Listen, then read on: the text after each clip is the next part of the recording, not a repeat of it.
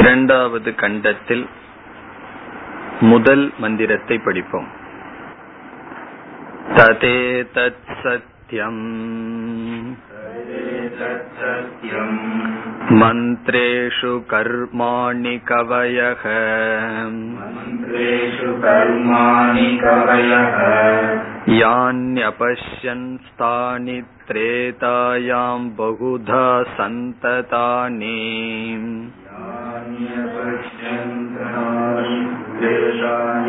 बहुधा सन्ततानि तानि आचरत नियतं सत्यकामाः तानि आचरत नियतं सत्यकामाः एष वः पन्था सुकृतस्य लोके एष वः पन्था सुकृतस्य लोके முதல் முண்டகத்தில் முதல் கண்டத்தில் என்ன நடைபெற்றது என்று சங்கராச்சாரியர் முகவரையுடன் பாஷ்யத்தை துவங்குவார் அதற்கு முன் இந்த மந்திரத்தினுடைய பொருளை பார்க்கலாம். ததேதத் சத்தியம்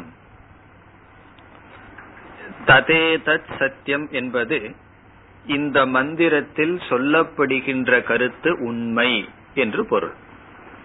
இங்கு பேசப்படுகின்ற தத்துவமானது உண்மை. ததேதத் சத்தியம் இங்கு என்ன பேசப்படுகிறது என்றால் கர்மத்தை பற்றியும் கர்ம பலனை பற்றியும் பேச இருக்கின்றது. இதில் முதல் ஆறு மந்திரங்கள் அபராவித்யா கர்மத்தை பற்றி பேசப்படுகிறது. அந்த கர்மத்தை பற்றி பேசப்படுகின்ற கருத்தானது சத்தியம். அல்லது கர்ம பலன் சத்தியம். கண்டிப்பாக கர்ம அதனுடைய பலனை கொடுக்கும் என்பது பொருள். பிறகு மற்ற சொற்கள். மந்திரேஷு கர்மாணி கவயக யானி அபஷ்யன். மந்திரேஷு என்றால் வேத மந்திரங்களில் வேதத்தில் சொல்லப்பட்டுள்ள மந்திரங்களில் கர்மாணி விதவிதமான யாகங்கள் கர்மங்கள் கவயக யானி அபஷ்யன். யானி என்ற சொல் கர்மாணி என்ற சொல்லுடன் சேர்த்திக் கொள்ள வேண்டும். யானி கர்மாணி. எந்தெந்த கர்மங்கள் கவயக என்றால் ரிஷிகள். மந்திர திரஷ்டாரக. வேத மந்திரங்களை பார்த்த ரிஷிகள். எவர்களிடமிருந்து வேத மந்திரங்கள் உற்பத்தியானதோ அவர்களுக்கு இங்கு கவையக என்று சொல்லப்படுகிறது. இப்ப மந்திரேஷு என்றால் வேத மந்திரங்களில் ரிஷிகள் எந்த கர்மங்களை அபஷ்யன் பார்த்தார்களோ அபஷ்யன் என்றால் பார்த்தார்களோ தானி தானி கர்மாணி என்று பொருள் அந்த கர்மங்கள் திரேதாயாம் மூன்று வேதங்களில் திரேதாயாம் என்றால் இங்கு மூன்று வேதங்களில் பகுதா விதவிதமாக பகுதா என்றால் விதவிதமாக சந்ததானி வியாபித்து இருக்கின்றது பேசப்பட்டு இருக்கின்றது. முதல் வரியினுடைய பொருள் மந்திரங்களில் ரிஷிகள் எந்த கர்மங்களை பார்த்தார்களோ அந்த கர்மங்கள் மூன்று வேதங்களிலும் விதவிதமாக வியாபிக்கப்பட்டுள்ளது. பகுதா சந்ததானி. வியாபித்து இருக்கின்றது. பிறகு இரண்டாவது வரையில் தானி அந்த கர்மங்களை ஆச்சரத நீங்கள் அனுஷ்டானம் செய்யுங்கள். அந்த கர்மங்களை நீங்கள் அனுஷ்டானம் செய்யுங்கள். எப்படி? நியதம். நியதம் என்றால் நித்தியம் எப்பொழுதும். எப்பொழுதும் அந்த கர்மங்களை அனுஷ்டானம் செய்யுங்கள். யூஎம் அப்படிங்கிறது இங்க சப்ஜெக்ட் நீங்கள். யாரை பார்த்து உபனிஷத்தானது வேதத்தில் விரிந்து இருக்கின்ற கர்மங்களை அனுஷ்டானம் செய் என்று சொல்கிறது? அடுத்த சொல் சத்திய காமாகா இந்த இடத்தில் சத்திய காமாகா என்ற சொல்லினுடைய பொருள் கர்ம பலத்தில் ஆசை உடையவர்களே என்று அழைக்கின்றது. இங்கு சத்தியம் என்றால் கர்ம பலம் காமாகா என்றால் ஆசை உடையவர்கள். கர்ம பலத்தில் ஆசை உடையவர்களான நீங்கள் இந்த கர்மங்களை செய்ய வேண்டும். இப்ப சத்திய காமாகா என்பது அழைக்கின்றது. கர்ம பலத்தில் ஆசை உடையவர்களான நீங்கள் வேதத்தில் சொல்லப்பட்டுள்ள கர்மங்களை செய்ய வேண்டும். பிறகு கடைசி பகுதியில இந்த கர்மங்களை செய்வதனால் அல்லது கர்மங்கள் எந்த நிலையில் இருக்கின்றது அதனால் என்ன பலன் என்று சொல்லப்படுகிறது. ஏஷக ஏஷக என்றால் இந்த கர்ம அனுஷ்டானமானது. வக உங்களுக்கு யுஷ்மாகம். பந்தாகா என்றால் மார்க்கம் வழி மார்க்கமாக இருக்கின்றது. எதற்கு மார்க்கமாக இருக்கின்றது? சுக்ருதஸ்ய லோகே. சுக்ருதஸ்ய என்றால் பொதுவா சுக்ருதம்ங்கிறதுக்கு அர்த்தம் நல்லது அப்படின்னு ஒரு அர்த்தம் இருக்கு. ஆனா இந்த இடத்துல சு அப்படிங்கிற சொல்லுக்கு நல்லதுன்னு அர்த்தம் அல்ல ஸ்வயம் கிருதஸ்ய. உங்களால் செய்யப்பட்ட என்று பொருள். சுக்ருதம் என்றால் உங்களால் செய்யப்பட்ட ஸ்வயம் கிருதஸ்ய. கர்மனக.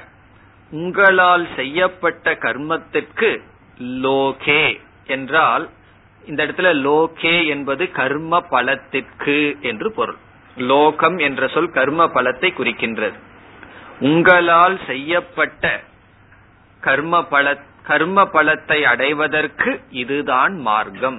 உங்களுடைய கர்மத்திற்கு பலனை அடைவதற்கு இதுதான் மார்க்கம். இதுதான் இந்த மந்திரத்தினுடைய சாரம். இப்ப முதல் பகுதியில் என்ன சொல்லப்பட்டுள்ளது? மந்திரங்களுக்குள் எந்த கர்மங்களை ரிஷிகள் பார்த்தார்களோ அந்த கர்மங்கள் மூன்று வேதத்திலும் வியாபித்து இருக்கின்றது விதவிதமாக. விதவிதமான கர்மங்கள் மூன்று வேதத்திலும் இருக்கின்றது. அவைகளை நீங்கள் முறையாக செய்யுங்கள். காரணம் நீங்கள் அனைவரும் கர்ம பலத்தில் இச்சையுடையவர்களாக இருக்கிறீர்கள். ஏஷக பந்தாகா இதுதான் உங்களுக்கு மார்க்கம். நீங்கள் செய்த கர்மத்தினுடைய பலனை அடைவதற்கு இதுதான் மார்க்கம். இதுதான் இந்த மந்திரத்தினுடைய சாரம். இதில் இந்த கர்ம பலமானது நியமமாக பலனை கொடுக்கும் என்பதனால் ததேதத் சத்தியம் என்று சொல்லப்படுகிறது. இதில் இதற்கு பிறகு வருகின்ற பகுதியை எப்படி புரிந்து கொள்ள வேண்டும் என்றால் பராவித்யா அபராவித்யா என்று பிரிக்கப்பட்டது. பராவித்யா என்பது மோட்சத்தை கொடுக்கின்ற ஞானம்.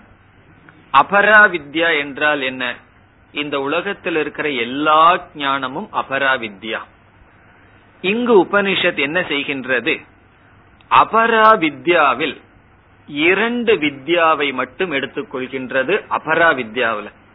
ஒன்று கர்ம வித்யா இனி ஒன்று உபாசன வித்யா. முதல் ஆறு மந்திரத்தில் கர்ம வித்யாவை எடுத்துக் கொள்கின்றது. வேதத்தில் விதவிதமான கர்மங்கள் பேசப்படுகிறது. அந்த ஞானத்தை அடைந்து என்னென்ன பலனை அடைய முடியும் என்று பேசுகிறது முதல் ஆறு மந்திரத்தில். இப்ப அபராவித்யா எவ்வளவோ இருந்தாலும் எவ்வளவோ என்ன? பிரம்ம ஞானத்தை தவிர வாழ்க்கையில நாம் அடையிற எல்லா ஞானமுமே அபராவித்யா. ஆனா உபனிஷத் வந்து அந்த அபராவித்யாவை எல்லாம் எடுத்துட்டு அது பிரயோஜனம் இல்ல அதுல வைராகியம் சொல்வதற்கு பதிலாக உதாரணமா கர்ம வித்யாவை எடுத்துக்கொள்கின்றது. கர்ம காண்டத்திலிருந்து நமக்கு கிடைக்கின்ற கர்ம ஞானம் அனுஷ்டானத்தை எடுத்துக்கொண்டு ஆறாவது மந்திரம் வரை அந்த கர்மத்தை அனுஷ்டானம் செய்வதில் கடினம் இருக்கிறது என்பதை காட்டி அதை முறையாக அனுஷ்டானம் செய்தால் என்ன பலன் நமக்கு வருகிறது என்பதை காட்டுகிறது. இப்ப முதல் பகுதியில நமக்கு என்ன வருகின்றது? கர்ம என்பது சாதனம் அதனுடைய சாத்தியமான சொர்க்கம் இந்த ரெண்டு பலனும் ஆறு மந்திரத்தில் சொல்லப்படுகிறது. அதற்கு பிறகு உபனிஷத் என்ன செய்யும்? இதை நிந்தனை செய்யும். நிந்தனை செய்யும் என்றால் இது மோட்சத்திற்கு இவைகள் பயன்படாது என்பதை காட்டும். முதல்ல அபரா வித்யாவில் கர்ம என்கின்ற பகுதி எடுத்துக்கொள்ளப்படுகிறது அதனாலதான் இந்த மந்திரத்தில் எப்படி வருகிறது? கவிகள் அதாவது ஞானிகள் அல்லது ரிஷிகள் எந்த கர்மங்களை வேதத்தினுள் பார்த்தார்களோ அந்த கர்மங்கள் அந்த கர்மங்களை அனுஷ்டானம் செய்ய வேண்டும். அப்பொழுதுதான் ஆசையுடைய உங்களுக்கு கர்ம பலனை அடைவதற்கு மார்க்கமாக இருக்கிறது என்பதுதான் இந்த மந்திரத்தினுடைய சாரம்.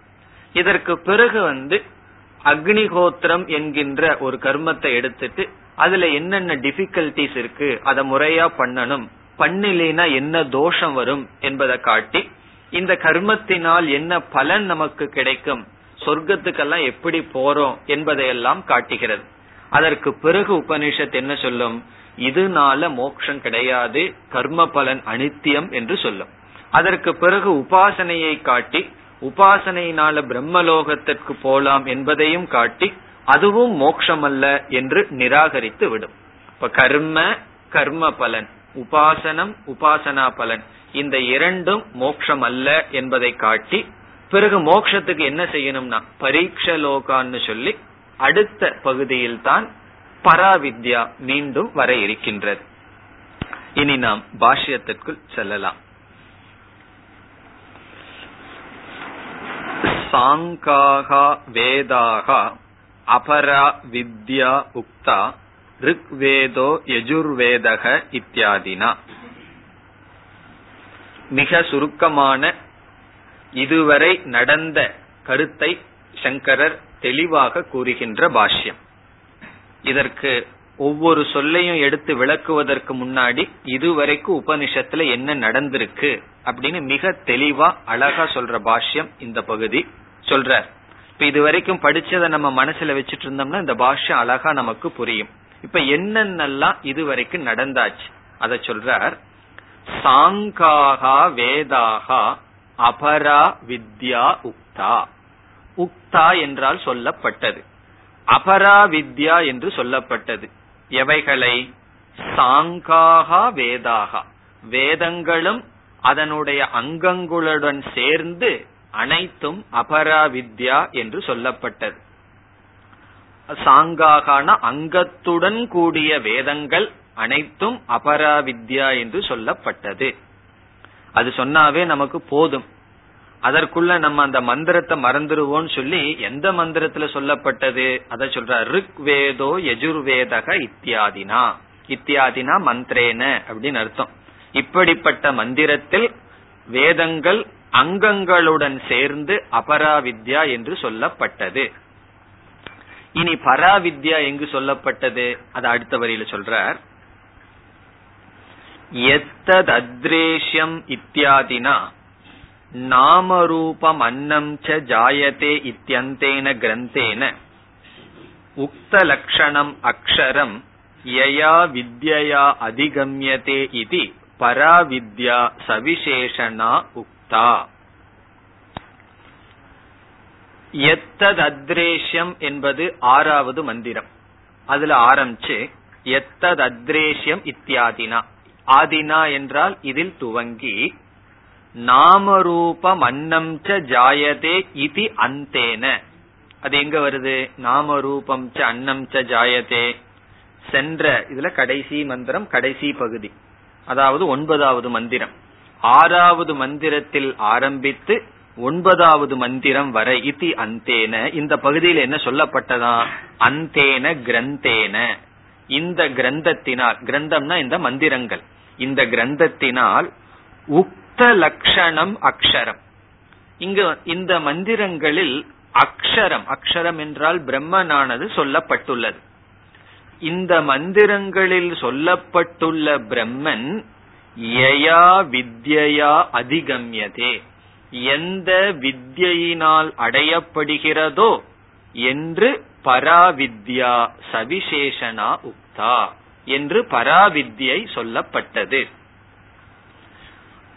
இந்த கிரந்தங்களினால் இந்த கிரந்தங்கள்ல உபனிஷத் வந்து பராவித்யாவை சொல்லல. இந்த கிரந்தங்கள்ல அக்ஷரத்தினுடைய லட்சணம் சொல்லப்பட்டுள்ளது. அக்ஷரம்னா பிரம்மத்தினுடைய லட்சணம் சொல்லப்பட்டுள்ளது. அந்த பிரம்மன் யயா வித்யா அதிகம்யதே. எந்த ஞானத்தில் அடையப்படுகிறதோ அந்த ஞானம் பராவித்யா என்று சவிசேஷனா மிக விளக்கமாக சொல்லப்பட்டது. சவிசேஷனா என்றால் எத்தது அத்ரேஷியம் இப்படிப்பட்ட லட்சணத்துடன் கூறப்பட்டது. இதுதான் இதுவரைக்கு நடந்ததனுடைய சாரம்.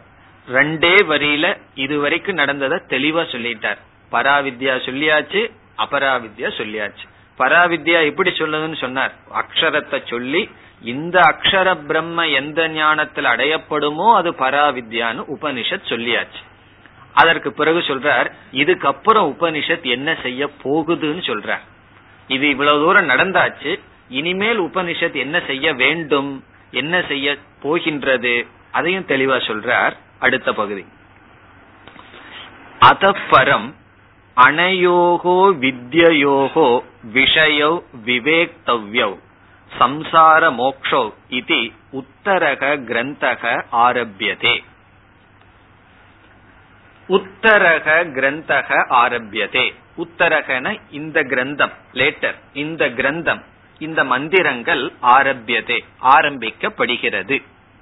எதற்கு ஆரம்பிக்கப்படுகிறது? என்ன செய்ய இந்த கிரந்தம் ஆரம்பிக்கப்படுகிறது? சொல்றார் அதப்பரம். அதப்பரம் என்றால் எதப்பரம் எதற்கு பிறகு? பராவித்யா அபராவித்யா என்று சொன்னதற்கு பிறகு அதப்பரம் அனையோகோ வித்யோகோ விஷயம். இந்த வித்யாவினுடைய விஷயம் இந்த வித்யாவினுடைய விஷயம் விவேக்தவ்யம். விவேக்தவ்யம் என்றால் விசாரம் செய்ய வேண்டும் தெளிவாக அனலைஸ் பண்ண வேண்டும் விவேகம் செய்ய வேண்டும் பிரிக்க வேண்டும்.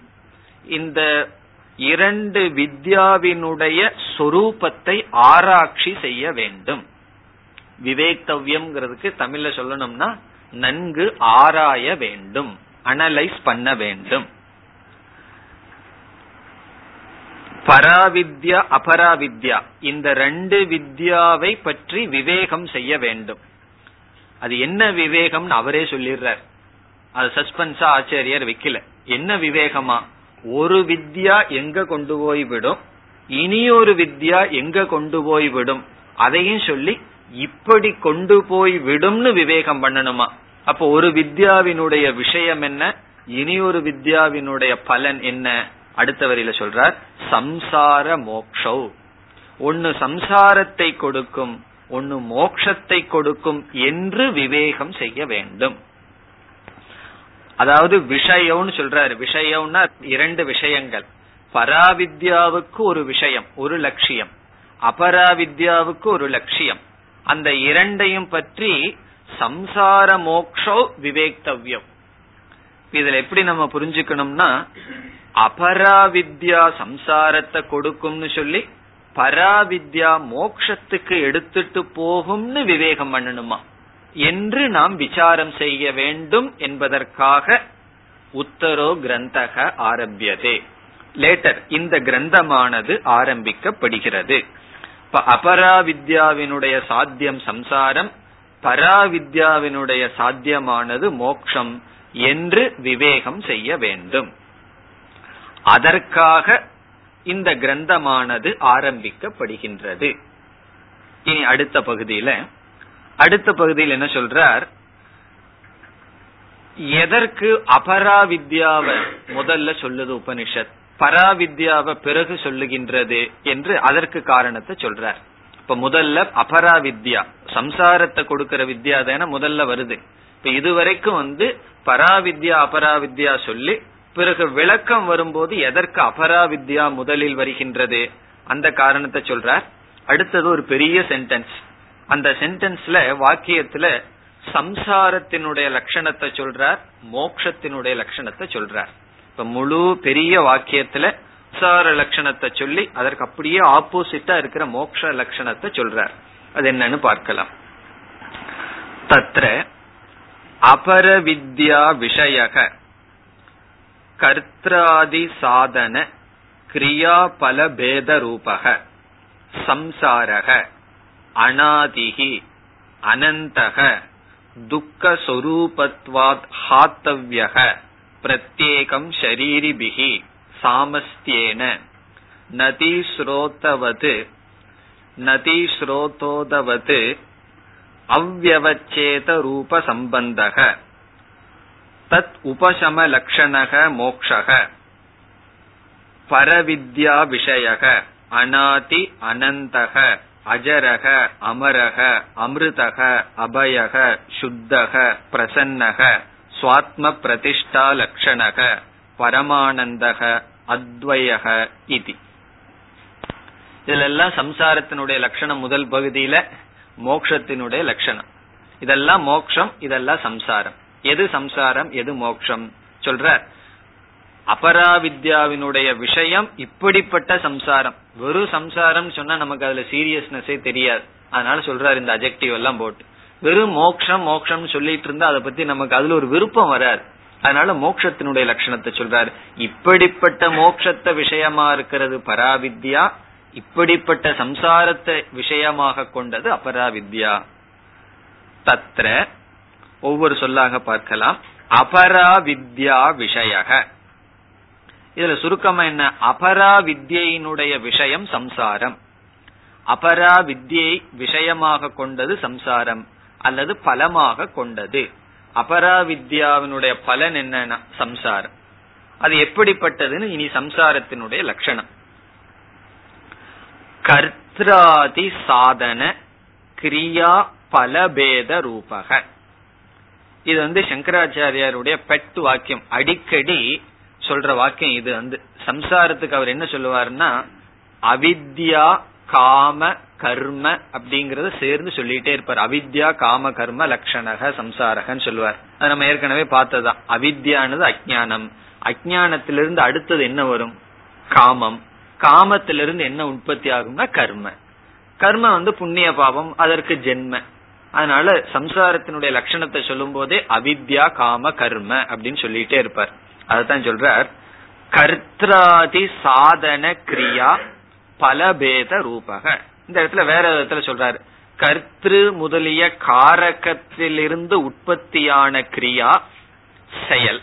கர்த்தாதி சாதனம் அதுவும் நம்ம பார்த்திருக்கோம். காரகம்னு சொல்றது. ஏழு காரகம். அதிலிருந்து உற்பத்தி ஆகிறது கிரியா. அந்த கிரியாவிலிருந்து உற்பத்தி ஆகிறது பலம். பேதகன விசேஷம். இப்படிப்பட்ட சொரூபத்தை உடையது சம்சாரம். ரூபக சம்சாரக. இப்ப சம்சாரம்னா என்னன்னா சாதன சாத்திய ரூபகன்னு சுருக்கமா சொல்றது. இது சாதனமா கொண்டு இதை சாத்தியமா கொண்டோம்னா அதான் சம்சாரம். இப்ப சாதனையான காரகம் காரகத்திலிருந்து கிரியா கிரியாவிலிருந்து பலம் இப்படிப்பட்ட விசேஷங்களை உடைய சம்சாரம். எவ்வளவு நாள இது துவங்கி இருக்குன்னா அனாதிகி இந்த சம்சாரம் அனாதி. மோக்ஷத்துக்கு அனாதின்னு சொல்றார். சம்சாரத்தையும் அனாதின்னு சொல்றார். பிறகு எப்ப முடியும்னா அனந்தக. முடியாதுன்னு வேற சொல்லிடுறார். அனாதிகி அதுக்கு தோற்றம் கிடையாது. அனந்தக அது முடியாது. மோக்ஷத்துக்கும் இதே லட்சணத்தை தான் சொல்றார். அதுவும் அனாதிங்கிறார் அனந்தகங்கிறார். இப்ப எப்படி அர்த்தம்னு சொன்னா ரெண்டு அனாதி இருக்கு ரெண்டு அனந்தம் இருக்கு. ஒன்று அனந்தன்னு சொல்றதுக்கு காரணம் ஞானம் வர்ற வரைக்கும் அதற்கு முடிவே இல்லை அது அனந்தம். அப்படின்னு புரிஞ்சுக்கணும். அனாதின்னு சொன்னா சம்சாரத்துக்கு ஆதியை நம்ம சொல்லவே முடியாது. அது வந்து பரம்பரையா வந்துட்டே இருக்கு. அத சொல்ற அது ஒரு நதியினுடைய பிரவாகத்தை போல வந்துட்டு இருக்கு அதுக்கு காரணத்தை சொல்ல முடியாது? அனாதி. இப்ப அனாதிகி அனந்தகங்கிறது இங்க ரிலேட்டிவ் அனந்தம்னா வந்து எப்பொழுதுமே இருக்குன்னு அர்த்தம் அல்ல ஞான பர்யந்தம் அந்தம் நாஸ்தி. ஞானம் வரைக்கும் அது தொடர்ந்து இருக்கும் அந்தக சம்சாரம். சரி இருக்கட்டுமே. அப்படின்னு சொன்னா அடுத்த வரியில் சொல்றார் துக்க சொரூபத்துவாத் ஹாத்தவ்யக துக்க சொரூபம் சம்சாரம்.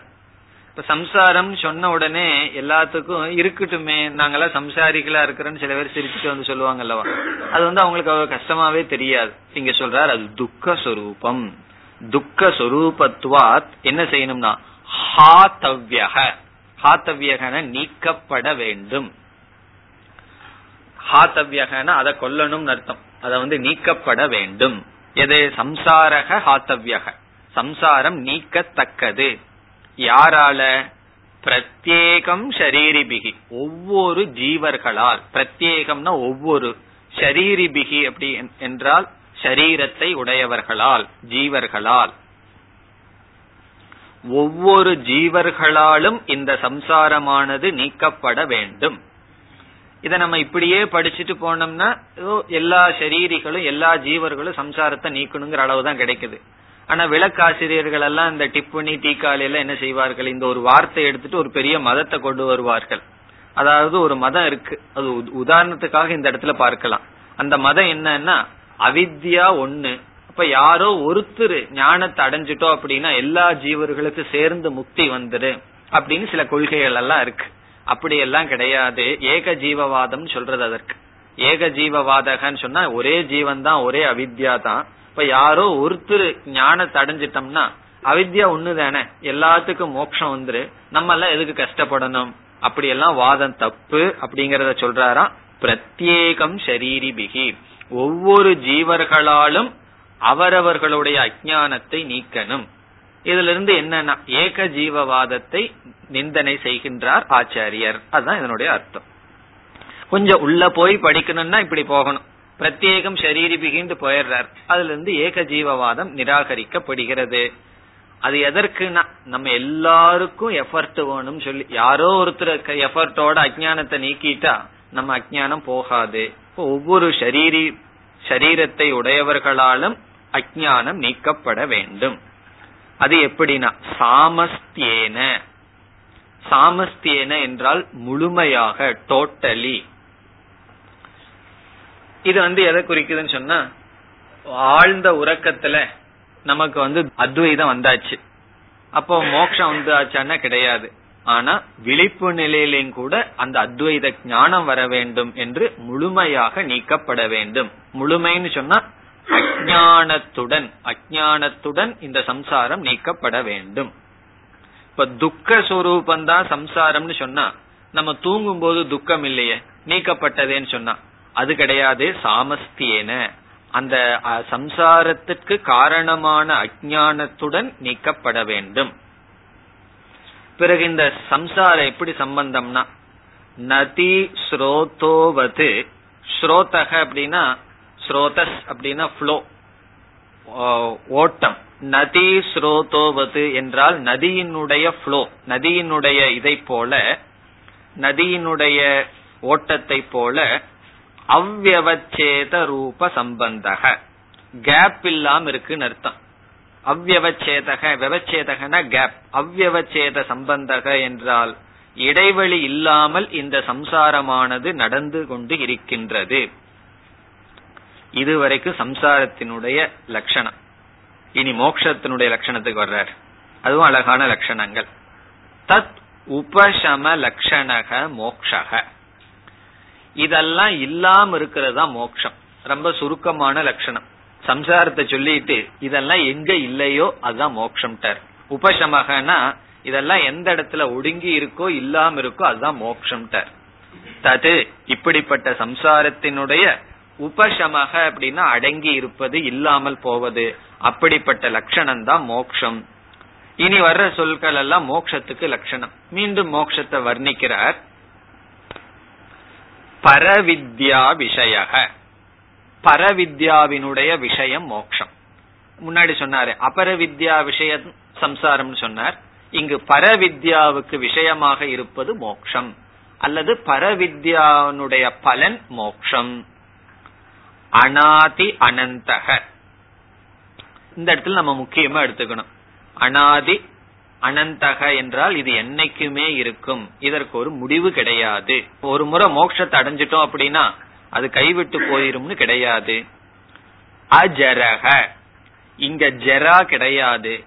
இதெல்லாம் சம்சாரத்திலிருந்து வர்ற பிரச்சனை இல்லைன்னு அர்த்தம். ஜரா சரீரத்துக்கு தான் இருக்கே தவிர மோக்ஷத்துக்கு கிடையாது. அமரக. மரணம் கிடையாது. அமிர்தக. எப்பொழுதும் இருப்பது. அமரக அமிர்தக எல்லாம் ஒரே விதம்தான். விதவிதமான சொற்கள்ல சொல்ற. அபயக பயமற்றது.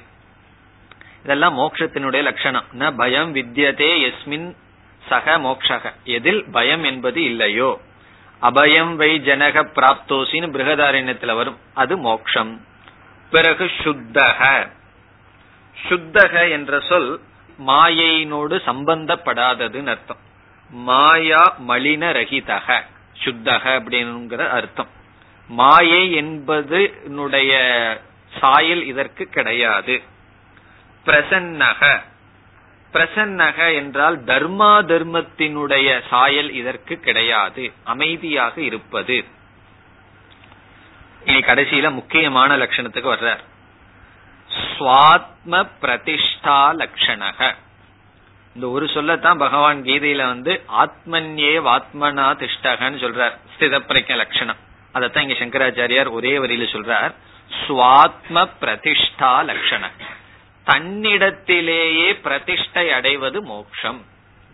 நம்மளுடைய புத்தி வந்து எங்கெங்கேயோ பிரதிஷ்டை அடைய பாக்குது எதையோ ஒன்னு பிடிச்சுக்க பாக்குது மோக்ஷம்னா என்ன? சுவாத்ம பிரதிஷ்டா. பிரதிஷ்டானா அசையாம இருக்கிறது. எங்கினா தன்னிடத்தில். அழகான லட்சணம். சுவாத்ம பிரதிஷ்டா லட்சணக மோக்ஷக. தன்னிடத்திலேயே பிரதிஷ்டை அடைதல் நிலை பெறுதல். தமிழ்ல சொல்லணும்னா தன்னிடத்தில் நிலை பெறுதல். பிரதிஷ்டான வைக்கிறது. நம்ம கோயில் எல்லாம் சொல்லுவோமே பிரதிஷ்டா பிரதிஷ்டை பண்றாங்கன்னு. அதேதான். தன்னிடத்தில் இருத்தல். அது எப்படி இருக்குமா? பரமானந்தக. ஆனந்த சொரூபம். பிறகு தன்னிடத்துல இருக்கும்போது நம்மோட லட்சணத்தை சொல்லிட்டார் மோட்சத்தினுடைய லட்சணத்தை சொல்லிட்டார். இனி அடுத்த பகுதியில் பூர்வம் தாவது அபர வித்யாயாக விஷய பிரதர்ஷனார்த்தம் ஆரம்பக. இப்ப இதுல வந்து சம்சாரம் இப்படிப்பட்ட சம்சாரத்தை விஷயமாக கொண்டது அபராவித்யான்னு சொல்லியாச்சு. இப்படிப்பட்ட மோக்ஷத்தை விஷயமாக கொண்டது பராவித்யான்னு சொல்லியாச்சு. இனி பூர்வம் தாவது பூர்வம் தாவது என்றால் முதல் முதலில் முதலில் அப்படின்னு அர்த்தம். இந்த ரெண்டும் இங்க விளக்கப்பட்டு முதலில் என்ன செய்யுதான் உபனிஷத்? அபரா அபராவித்யினுடைய அபரா அபராவித்யாவை அபரா வித்யாவினுடைய அபரா வித்யாவை பிரதர்ஷனார்த்தம் காட்டுவதற்காக. விளக்குவதற்காக ஆரம்பக ஆரம்பம் செய்யப்படுகிறது. இப்ப முதலில் பூர்வம் தாவது என்றால் முதலில் அபராவித்யாவினுடைய விஷயத்தை எடுத்து விளக்குவதற்காக ஆரம்பம் செய்யப்படுகிறது. பிறகு அடுத்த கேள்வி அது எதற்கு ஆரம்பம் செய்யப்படுகிறது? அபராவித்யாவை போய் எதற்கு முதல்ல சொல்லணும்? பராவித்யா தானே முக்கிய மோட்சத்தை கொடுக்கும் முதல்ல சொல்லலாமே. அல்லது அபராவித்யாவினுடைய விஷயங்களை எடுத்து எதற்கு விளக்க வேண்டும்? எல்லாமே அபராவித்யான்னு சொல்லிட்டு இங்கு குறிப்பா கர்ம உபாசனை எடுத்துக்கொண்டு விளக்கப்படுகிறது. எதற்கு அபராவித்யாவினுடைய விஷயத்தை எடுத்துட்டு இங்கு விளக்கணும்? பதில் சொல்றார். நமக்கு தெரிஞ்ச பதில் தான். தத் தர்ஷனேகி தன் நிர்வேத உபபத்தேகே. தத் தர்ஷனே. அபராவித்யாவை பற்றி அறிவதனால் தது அதனிடத்தில் நமக்கு என்ன வருமா? நிர்வேத உபபத்திகி. நிர்வேதமானது தோன்றும். இந்த வார்த்தையை அவர் யூஸ் பண்றதுக்கு காரணம் நிர்வேதம்ங்கிற வார்த்தை பரீட்சலோகான்கிற மந்திரத்துல வைராகியம்ங்கிற அர்த்தத்துல சொல்லப்பட்டுள்ளது. அதனால அதே வார்த்தையை சொல்றார். நிர்வேதம் என்றால் வைராகியம் வைராகியம் தோன்றும். அதை நல்லா பார்க்கறதுனாலதான் அதில் நமக்கு வைராகியம் தோன்றும். அதனாலதான் ஜெகத்தை நல்லா பார்த்தோம்னா என்ன வரும்னா அறகுறையா பாக்கிறதுனாலதான் அழகா தெரியுது. ஒரு வாக்கியமே இருக்கு ஜெகத்துக்கு. அவிச்சார பர்யந்தம் ரமணீயம். விசாரம் பண்ணாத வரைக்கும் எது அழகா இருக்கோ அதுதான் ஜெகத்தான். அவிச்சாரிய பர்யந்தம் ரமணீயம் எது தது ஜெகத். விசாரம் பண்ணி பார்த்தோம் அப்படின்னா அங்க ரமணீயம் கிடையாது. இப்ப முகத்தை உடலை பார்த்தா அழகா இருக்கிற மாதிரி தெரியுது. கொஞ்சம் விசாரம் பண்ணி பார்த்தோம். மேல் இருக்கிற தசையை எடுத்து பார்த்தோம். அது என்ன? ரமணீயம். அப்படி விசாரம் பண்ணாத வரைக்கும் எது அழகா இருக்கோ அதுதான் ஜெகத். அதனாலதான் இங்க சொல்றாரு தத் தர்ஷனே. இங்க தர்ஷனேனா சும்மா பார்க்கறதல்ல. விசாரம். இத அபரா வித்யாவை விசாரம் பண்ணி பார்த்தால்தான் தன் நிர்வேத உபபத்தேகே. அதுல வைராகியம் நமக்கு வரும். அதனாலதான் ஒரு ஆசிரமத்துக்கு வர்றதுக்கு முன்னாடி என்ன செஞ்சிடணும்னா கொஞ்சம் எல்லாம் ஊரெல்லாம் சுத்தி பார்த்துட்டு வந்துடணும் அதுக்கப்புறம் தான் ரூம்குள்ள உட்காருவோம். இல்லைன்னா ஆசிரமத்தை சுத்திட்டு இருப்போம்.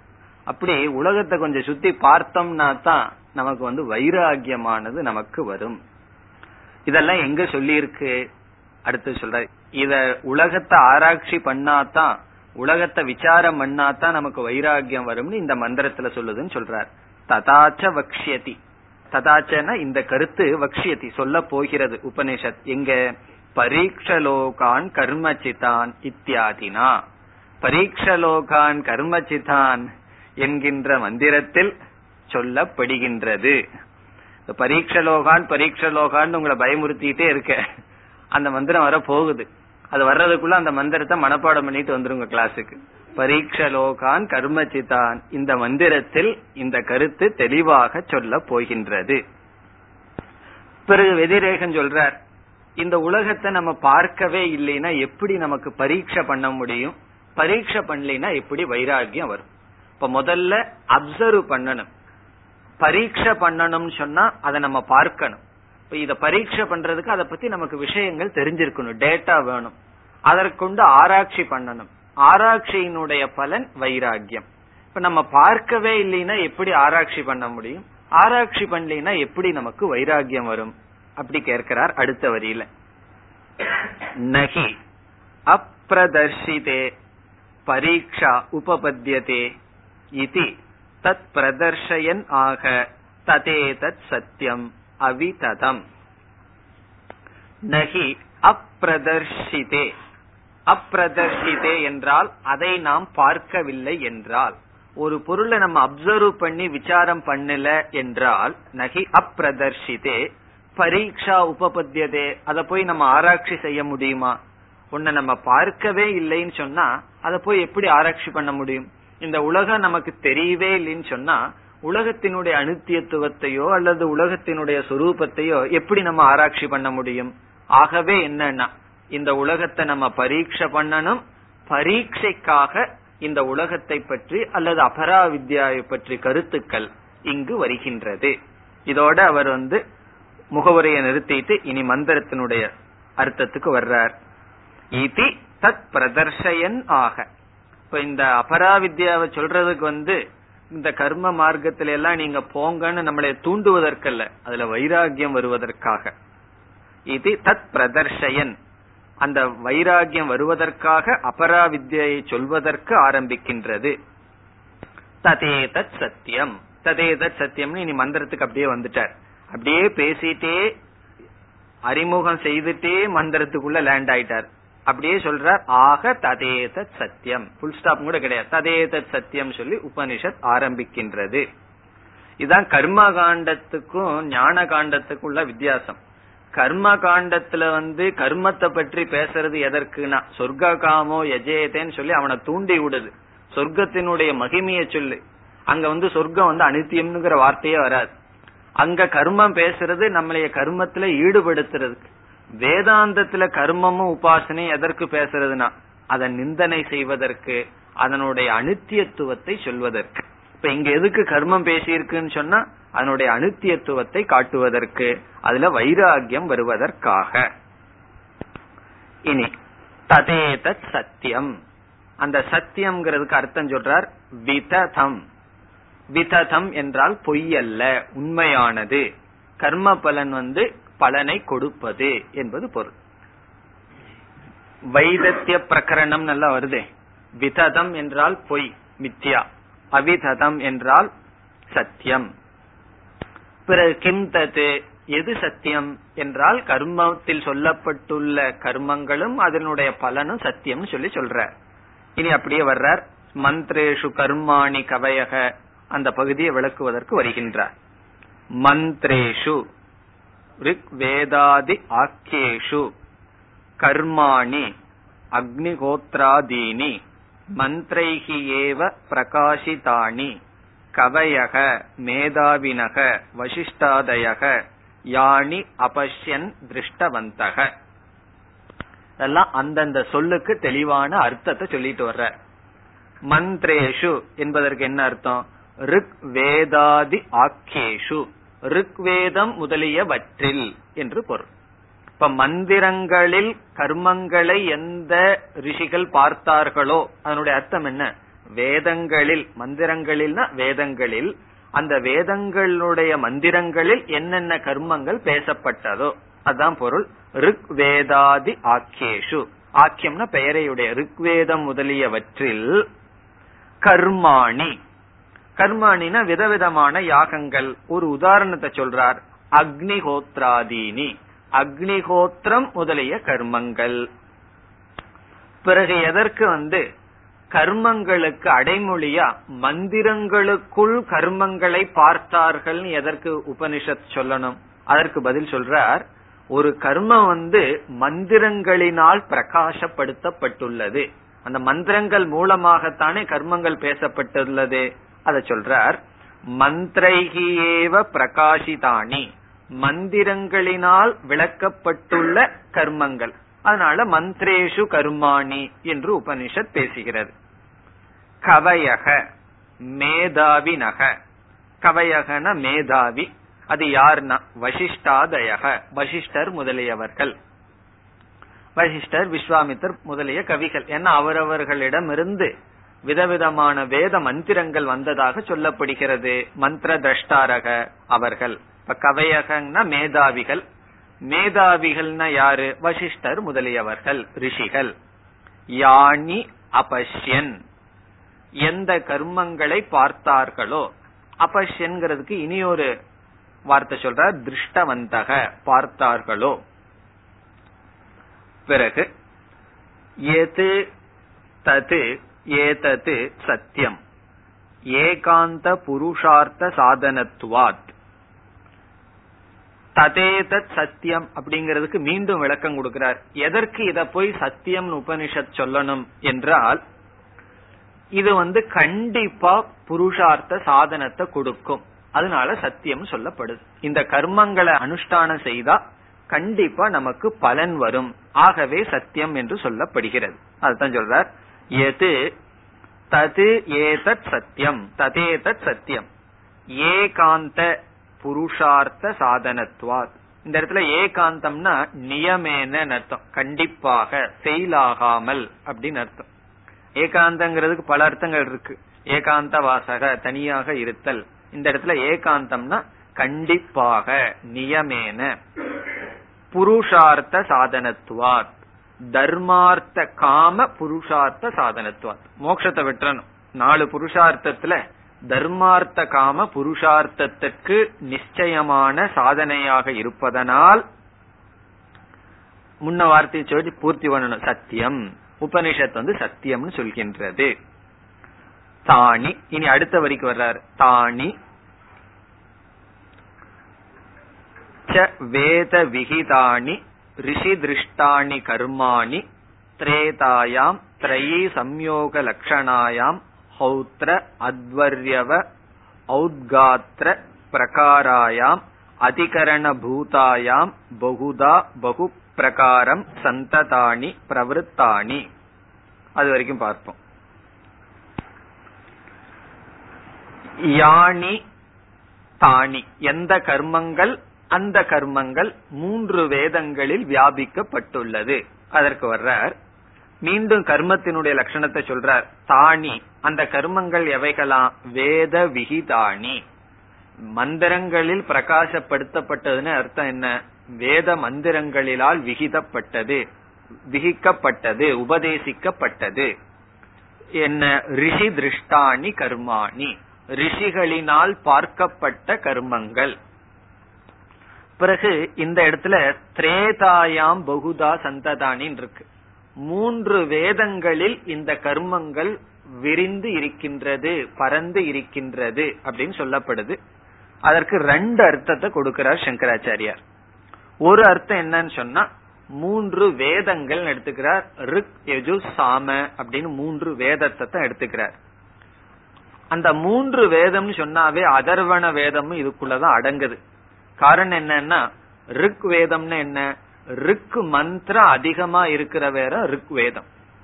செய்யுள் நடையாக இருப்பது ரிக்குன்னு சொல்றது எஜுஸ் அப்படின்னு சொன்னா உரை நடையாக இருக்கிற மந்திரத்துக்கு எஜுஸ் மந்திரம் சொல்றது அது எங்க அதிகமா இருக்கோ அந்த மந்திரம் வந்து எஜுர்வேதம். சாம வேதம்னா ரிக் மந்திரமும் எஜுர் மந்திரமும் கானத்துடன் இருப்பது சாம வேதம் அதர்வண வேதத்துல என்ன இருக்குன்னா ரிக் மந்திரம் தான் இருக்கு எஜுர்வேத மந்திரம் தான் இருக்கு. அதர்வணர் என்ற ரிஷியினிடம் இருந்து வந்ததுனால அதர்வண வேதம். அதனால சம்பிரதாயத்துல வேதத்ரயம்னு சொன்னாவே அதர்வண வேதமும் அதற்குள்ள அடங்கும். ஏன்னா அதர்வண வேதத்துல புதுசா மந்திரங்கள் கிடையாது. செய்யுள் அல்லது உரைநடை பகுதியா மந்திரம் இருக்கு. ரிக் மந்திரமும் எஜுஸ் மந்திரமும் அதர்வண வேதத்தில் இருக்கிறதுனால மூன்று வேதம்னு சொன்னா நான்கு வேதத்தையும் குறிக்கின்றது. அது ஒரு அர்த்தத்தை எடுத்துக்கிறார். இனி ஒரு அர்த்தம் என்னன்னா இந்த கர்மங்கள் எல்லாம் திரேதாயாம்னா திரேதா யுகத்துலதான் அதிகமாக பயன்படுத்தப்பட்டது. கலியுகத்தில எல்லாம் இந்த கர்மங்கள் வந்து அவ்வளவு பிரசித்தியா இல்லை. இப்ப திரேதா யுகத்துல வந்து இந்த கர்மங்கள் அதிகமாக முழுமையாக அனுஷ்டானம் செய்யப்பட்டது அப்படிங்கிற அர்த்தத்தை எடுத்துக்கிறார். அந்த யுகத்துல பிரசித்தியா இருந்துதான். இந்த யுகத்துல அப்படி இல்லை அப்படிங்கிற அர்த்தத்தை எடுத்துக்கிறார். இப்ப முதல்ல வந்து மூன்று வேதத்தை எடுத்துக்கொள்கின்றார். அத சொல்றார் கர்மாணி திரேதாயாம் திரையீ சம்யோக லட்சணாயாம் திரையீ சம்யோக லட்சணம்னா மூன்று வேதம். அதுக்கு சொல்றார் ஹௌத்ர. ஹௌத்ரம் என்றால் ஹோத்ருன்னு சொல்றது ருக்வேதத்தினுடைய பிரீஸ்டுக்கு ஹோத்ருன்னு சொல்றது. அப்படி ஒவ்வொரு வேதத்தில் இருக்கிற பிரீஸ்டுக்கு ஒவ்வொரு பேர் இருக்கு. இப்ப ஹௌத்ரம் ஹௌத்ரம்னா ருக்வேத விகித பதார்த்தக ஹௌத்ரம். அப்படின்னு அர்த்தம். இதெல்லாம் டெக்னிக்கல் டேம் அந்த வேதத்துக்கே அந்த மீமாம்சா பாஷையில பேசுறார். இப்ப ஹௌத்ரம் என்பதற்கு லட்சணம் ருக்வேத விகிதக பதார்த்தக ஹௌத்ரம். இனி அடுத்தது வந்து அத்வர்யவம். யஜுர்வேத விகிதக ஆத்வர்யவம். அத்வர்யு அப்படின்னா எஜுர்வேதத்தினுடைய பிரீஸ்ட் பூஜாரிக்கு ரிக்வித்துக்கு பேரு அத்வர்யு. அந்த எஜுர்வேதத்துல விகிதமான பதார்த்தங்கள் கர்மங்கள் ஆகட்டும் என்னமாகட்டும் அதற்கெல்லாம் ஆத்வர்யவம் அப்படின்னு பேர். அதற்கு அடுத்தது சாமவேத விகிதம் ஔத்காத்திரம். அதுல வந்து உத்காத்ரு அப்படின்னு சொல்றது. சாமவேதத்தினுடைய பிரீஸ்ட் வந்து உத்காத்ரு. அதரவண வேதம் இங்க சொல்லல பிரம்மா அப்படின்னு சொல்றது. அதரவண வேதத்தினுடைய பிரீஸ்ட் பிரம்மா. இப்ப இதெல்லாம் அந்தந்த வேதத்தினுடைய சாரம் சொல்றது ஆதாரம். ஹௌத்ர அத்வர்யவ ஔத்காத்திர பிரகாராயாம். இதெல்லாம் பிரகாரம் சொல்றது. பிரகாரம்னா அந்தந்த பெயர்கள் அவ்வளவுதான். ஒவ்வொரு வேதத்தினுடைய பிரீஸ்டுக்கு ஒவ்வொரு பெயர். அதே போல ஹௌத்ரம் அப்படின்னு சொன்னா ரிக்வேதத்தினுடைய சொல்லப்பட்டுள்ள கர்மங்கள். அது ஆதாரம் அதிஷ்டானம். எஜுர்வேத விகிதம் ஆத்வர்யவம். சாமவேதம் வந்து ஔத்காத்திரம். இப்படிப்பட்ட ஆதாரமான வேதத்தில் இந்த கர்மங்கள் இருக்கின்றது. அவ்வளவுதான். அதிக விசேஷம் கிடையாது.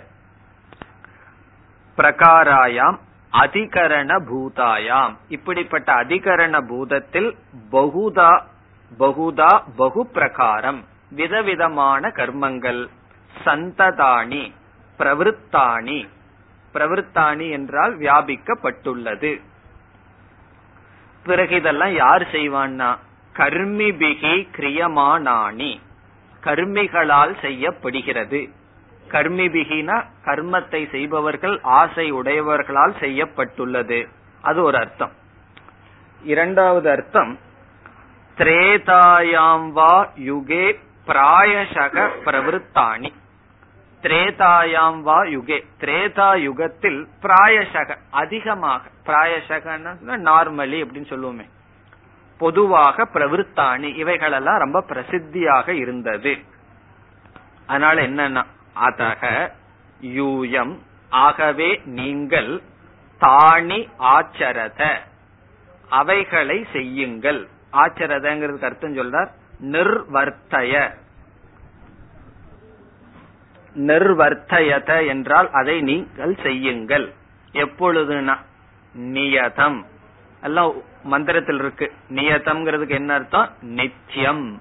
எப்பொழுதும். நியதம்னா எப்பொழுதும் செய்ய வேண்டும். காரணம் உங்களை பார்த்து ஏன் வேதம் வந்து செய்யுங்கன்னு சொல்லுதுன்னா சத்திய காமாகா நீங்கள் எல்லாம் சத்திய காமர்களாக இருக்கிறீர்கள். உண்மை பேசுறதுக்கு ஆசையுடையவர்கள் அர்த்தம் அல்ல அர்த்தத்தை சொல்றார். யதாபூத கர்ம பல காமாகா சந்தக. யதாபூத கர்ம பல காமாகா கர்ம பலத்துல உங்களுக்கு ஆசை இருக்குன்னு சொன்னா நீங்க என்ன செய்யணும்னா இதையெல்லாம் ஆச்சரணம் செய்ய வேண்டும். இதையெல்லாம் நீங்கள் செய்ய வேண்டும். பிறகு நீ கடைசி பறிக்கு வர்றார். ஏஷவ பந்தாகா சுக்ருதஸ்ய லோகே. அதுக்கு வர்றார். ஏஷக வக யுஷ்மாகம் பந்தாகா மார்கக. ஏஷக மார்ககன்னு சேர்த்திக்கணும். இதுதான் உங்களுக்கு மார்க்கம். இதெல்லாம் வேற உபநிஷத்துலயும் சொல்லியிருக்கு. ஈசாவாச உபனிஷத்துல முதல்ல ஈசாவாசியம் இதம் சர்வம் எல்லாம் சொல்லிட்டு குர்வன்னேவேக கர்மாணி ஜிஜீவிஷே சதகும் சமாகா. ஏவம் தொயி நாண்ய தோஸ்தி அப்படின்னு சொல்லியிருக்கு. கர்மத்துல ஆசையுடைய கர்ம பலன்ல ஆசையுடைய உங்களுக்கு என்ன செய்யணும்னா நூறு வருஷம் வாழ்வதற்கு ஆசைப்பட்டு யாவத் ஜீவம் உயிரோடு இருக்கிற வரைக்கும் அக்னிஹோத்திர பண்ணிட்டு இருக்கிறத தவிர வேலை மார்க்கம் கிடையாது. ஏன்னா உங்களுக்கு ஆசை இருக்கே மனசுல. இப்ப ஆசை இருக்கிற வரைக்கும் கர்மத்துல தான் இருக்கணும் அப்படிங்கறது வேதத்தினுடைய விதி. அது உபனிஷத்திலேயே சொல்கின்றது வேதத்திலையும் வருகின்றது. உங்களுக்கு கர்ம பலன்ல ஆசை இருக்கிற காரணத்தினால் அல்லது வைராகியம் வரவில்லை என்ற காரணத்தினால் நீங்கள் இந்த கர்மத்தை செய்துதான் ஆக வேண்டும். அதுல வந்து காம்ப்ரமைஸ் கிடையாது. அப்படி செய்யல அப்படின்னா வேதாந்தத்தினுடைய பலனை அனுபவிக்க மாட்டோம் கர்ம காண்டத்தினுடைய பலனை அனுபவிக்க மாட்டோம் உபயபிரஷ்டனாகி விடுவோம். அதனால இதை செய்துதான் ஆக வேண்டும். ஏஷக வக யுஷ்மாகம் பந்தாக மார்கக சுக்ருதஸ்ய என்றால் ஸ்வயம் நிர்வர்த்தி தசிய இப்ப சு அப்படிங்கறதுக்கு ஸ்வயம்ங்கிற அர்த்தத்தை கொடுக்கிறார். உங்களால் செய்யப்பட்டுள்ள கர்மத்தினுடைய பலனை அனுபவிப்பதற்கு என்று பொருள். ஸ்வயம் நிர்வர்த்தி தஸ்ய உங்களால் செய்யப்பட்டுள்ள கர்மனக கர்மத்தினுடைய லோகே. பல நிமித்தம் லோக்கியதே திருஷ்யதே புஜ்யதே இது கர்ம பலம் லோகக உச்சதே.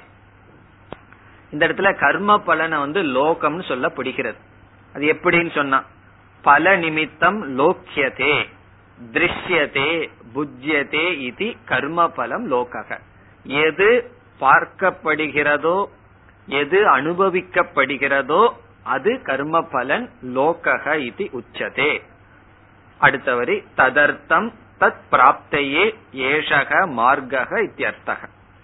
அந்த கர்ம பலனை அடைவதற்கு இதுதான் மார்க்கம். இப்ப லோகே என்பதை கர்ம பலாய அப்படின்னு புரிஞ்சுக்கணும். லோகம் இஸ் ஈக்குவல் டு கர்ம பலத்திற்கு. அது நாலாவது பக்திய புரிஞ்சுக்கணும். ஏழாவது பக்தியிலிருந்து நாலாவது பக்திய புரிஞ்சுக்கணும். இந்த லோகத்தில்னா கர்ம பலத்தில் அப்படின்னு என்ன அர்த்தம்? கர்ம பலத்திற்கு. நீங்கள் செய்த கர்மத்தினுடைய பலத்தை அடைவதற்கு இதுதான் மார்க்கம். என்ன உங்களுக்கு கர்ம பலத்தில் ஆசை இருக்கின்ற காரணத்தினால். இனி கடைசி வரி. யானி ஏதானி அக்னிஹோத்ராதீனி திரையாம் விகிதானி கர்மாணி தானி ஏஷக பந்தாகா அவசிய பலப்பிராப்தி சாதனம் இத்தியர்த்தக. இனி வந்து இந்த மந்திரத்தினுடைய சாரத்தை சொல்றார். எதோ சொல்லியாச்சு திரேதாயாம்னு சொல்லி என்னென்னமோ வந்திருக்கே. என்னுடைய சாரம் என்ன? நம்ம தெளிவா சொல்ற சில சமயம் அந்த வேலையை அழகா செஞ்சிருவார் சங்கரர். கடைசியில இதுதான் அர்த்தக. சமுதாயார்த்தக சம்க்ஷேபார்த்தக இத்தியர்த்தகன்னு சொல்லுவார். என்ன சாரம்னா இந்த மந்திரத்தினுடைய சாரம் என்ன? யானி ஏதானி அக்னிஹோத்ராதீனி இந்த அக்னிகோத்திரம் முதலியவைகள் திரையாம் விகிதானி கர்மாணி. மூன்று வேதத்திலும் விகித சொல்லப்பட்டுள்ள கர்மங்கள் தானி. ஏஷக பந்தாகா. இதுதான் மார்க்கம். இந்த கர்மத்தை அனுஷ்டானம் செய்து கொண்டு கர்மத்தில் இருப்பதுதான் மார்க்கம். ஏன்னா அவசிய பல பிராப்தி சாதனம். கண்டிப்பாக இது பலனை கொடுக்கும் இத்தியர்த்தக. ததேத சத்தியம்னு சொன்னதுனால இந்த வார்த்தை சொல்றார். இது கண்டிப்பாக பலனை கொடுக்கும். இதுதான் உங்களுக்கு மார்க்கம். இந்த இடத்துல வந்து அதிகாரி அப்படியே பிரிக்குது உபனிஷத். மனசுல ஆசை இருந்ததுன்னு சொன்னா கர்மந்தான் மார்க்கம். எப்ப நிர்வேதம் வருகின்றதோ வைராகியம் வருகிறதோ அப்ப ஞான மார்க்கம் சொல்லி இங்கேயே அதிகாரி அப்படியே பிரிக்கிறதுக்காக கர்மத்தில் ஆசை கர்ம பலனில் ஆசையுடைய உங்களுக்கு இதுதான் மார்க்கம் சொல்லுகின்றது. பிறகு இந்த கர்மத்தை எல்லாம் எப்படி செய்யணும்? இந்த கர்மம் வந்து எப்படி நமக்கு சொர்க்கலோகம்ங்கிற பலனை கொண்டு போகும்? இதெல்லாம் உபனிஷத் பேசுகிறது. பேசிட்டு இவர்களை எல்லாம் மூடர்கள் என்றெல்லாம் நிந்தனை செய்யும் நிந்தனை செஞ்சு யாருக்கு வைராகியம் இருக்கோ அவர்கள் பராவித்யாவுக்கு தகுதி என்று சொல்லும் அதுதான் இதற்கு பிறகு வருகின்ற கருத்து அடுத்த வகுப்பில் தொடரலாம் ॐ पूर्णमधः पूर्णमिधम् पूर्णात् पूर्णमुदच्छते पूर्णस्य पूर्णमादाय पूर्णमेवावशिष्यते ॐ शान्ति शान्ति शान्तिः